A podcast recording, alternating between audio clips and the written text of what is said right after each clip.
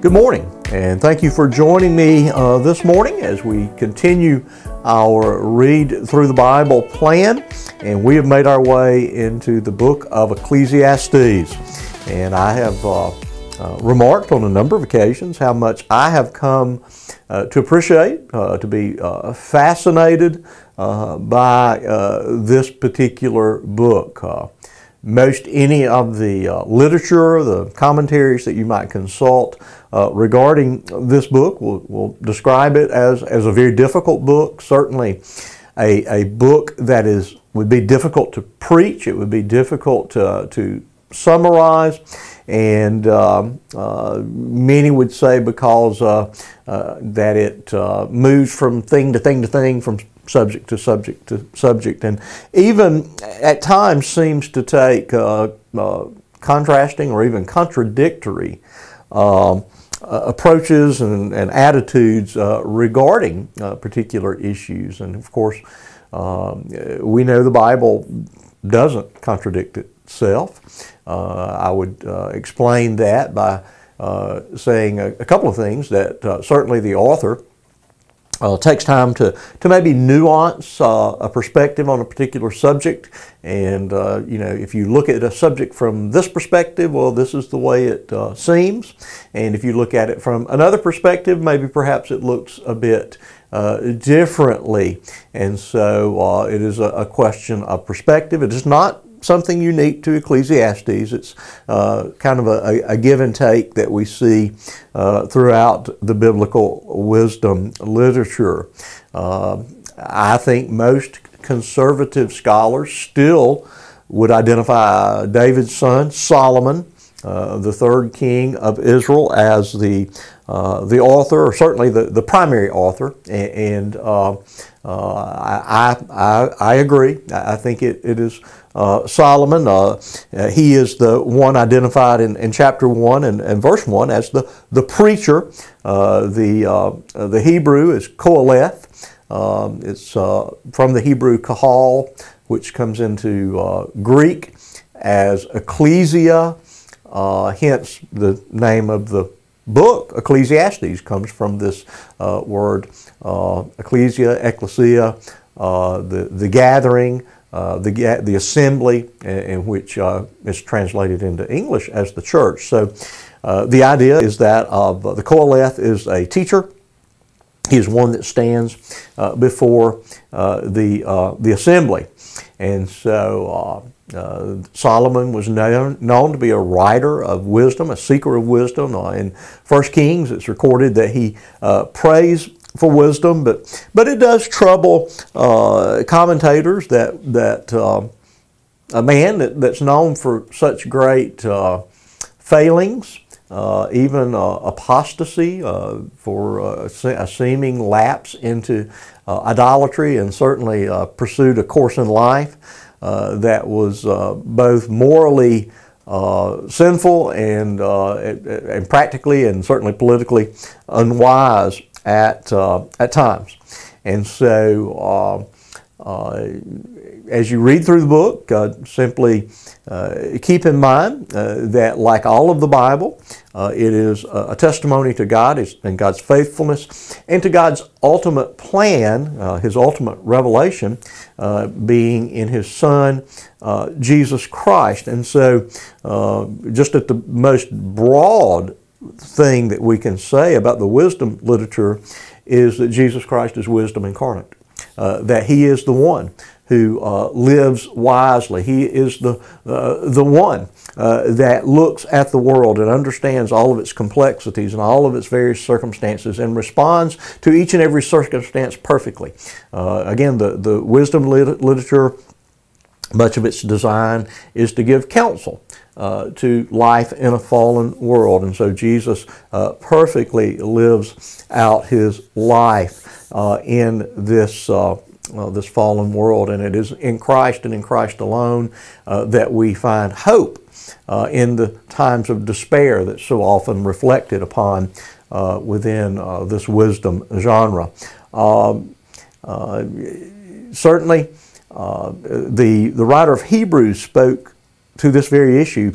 Uh, in chapter 1, verse 1, he said, Long ago, and at many times and in many ways, God spoke to our fathers by the prophets, but in these last days, He's spoken to us by His Son. So God spoke. He, he gave inspiration to the prophets of old. Uh, they wrote. Uh, they, they wrote of Jesus. In fact, uh, Jesus himself indicted the religious leaders of his day, uh, as recorded in John chapter 5, 39. You search the scriptures because you think that in, in them you have eternal life. It is they that bear witness uh, about me. And so Paul can identify uh, the Lord Jesus as the uh, not only the, the power of God, but the wisdom of God. And so uh, Jesus, again, wisdom incarnate, the one who uh, lives uh, wisely, the one uh, that instructs. And certainly, since Solomon was a king, we were reminded that on the king's best days, they were imperfect and inadequate kings. And uh, the promise of a king is ultimately uh, fulfilled in that perfect uh, uh, warrior king who is also the good shepherd, our Lord Jesus Christ. And so all of the uh, prophetic books and all the books of, of the wisdom literature uh, uh, whatever they say is in view of and keeping uh, with the uh, older covenant. And so the Lord Jesus is the ultimate keeper of the covenant, living wisely under its uh, terms. And so he is also the one that fulfilled Uh, all of the predictions and all the promises of the prophets. He lived obediently under the, under the law and suffers uh, its curses and is therefore qualified to be the mediator of the new covenant. So all of those things provide somewhat of a framework uh, for us to read this particular book. So, with all of those things being said, uh, let's take a quick survey of the first four chapters. Again, uh, we are going to, to take uh, and do uh, four chapters at a time. I know that's a bit of a disservice. Uh, I will remind you that I think it was last year that we did a, a little more deep dive by doing some daily devotions from the book of Ecclesiastes. They were no, by no means exhaustive studies, but uh, uh, we can probably find those for you uh, if you have an interest in some, uh, uh, some extra thoughts from this uh, wonderful and challenging books. Our focus is going to just be off the first two verses of chapter 1. And the book opens with this despairing cry of uh, the life is, is, meaningless. It's a vapor. It's, it's a mist. Uh, different uh, translators have translated that in, in different ways.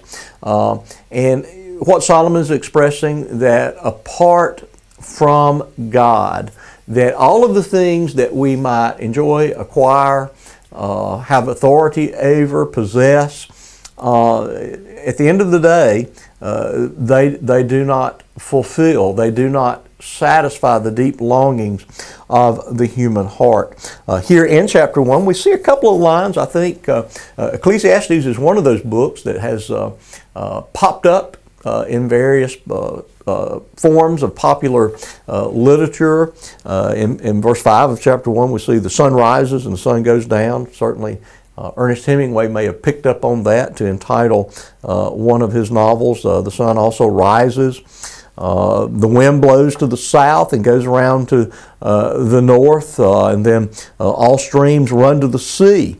Uh, but the sea is not full. the old rock group from the 70s, Kansas, wrote in the song "Dust of the Winds," "Dust in the Wind," that we are just a drop of water in an endless sea. I don't know if they were motivated by that particular phrasing or not, but you, you see something of uh, the truth of how it is to be uh, without the hope uh, of, of a Savior.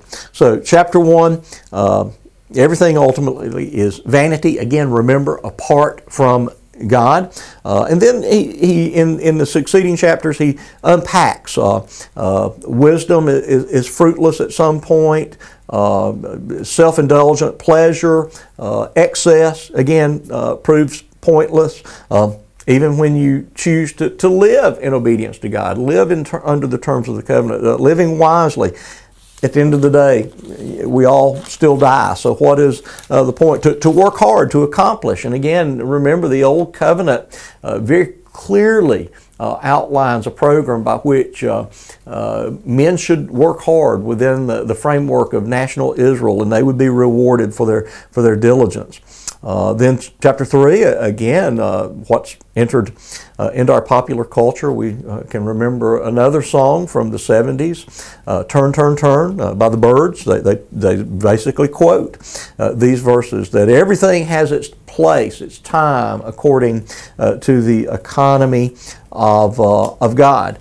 And then, chapter 4, again, the realities, the, the cataloging of various aspects of the fallenness of, of our world.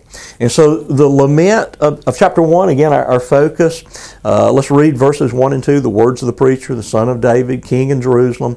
Vanity of vanities, says the preacher, vanity of vanities, all is vanity. And then he goes on to, to uh, begin to catalog, to particularize the various ways in which life under the sun uh, has no point and has no uh, meaning. And so uh, we've said that we believe Solomon uh, is the author. Again, he's the one that's the Qoheleth, the preacher. He's the son of David. He's the king in Jerusalem. And it just seems like that's uh, the one that uh, uh is being described there. And so uh, if you live your life apart from God, no matter uh, what your accomplishment, what degree of success you may have, what power you acquire, uh, it in the end will not satisfy you. It will ultimately, as you stand before God, and that is all you have, is these uh, temporal types of accomplishments. Then to be to be sure, uh, they will not count. They, they, they will score you no points uh, in uh, eternity. And so uh, time passes. the calendar pages continue to turn, and there is nothing that is uh, trustworthy, there's nothing that is substantial, uh, there's nothing that endures according to life or the, the view of life apart from God and His testimony to us. And so that's uh, kind of discouraging, but remember, uh, the ultimate contrast is indeed life is meaningless apart from God but life has great meaning with God. So, again, that's the unstated but yet implied uh, contrast there. So, uh, I hope this is a blessing to your day, and I'll look forward to seeing you once again tomorrow.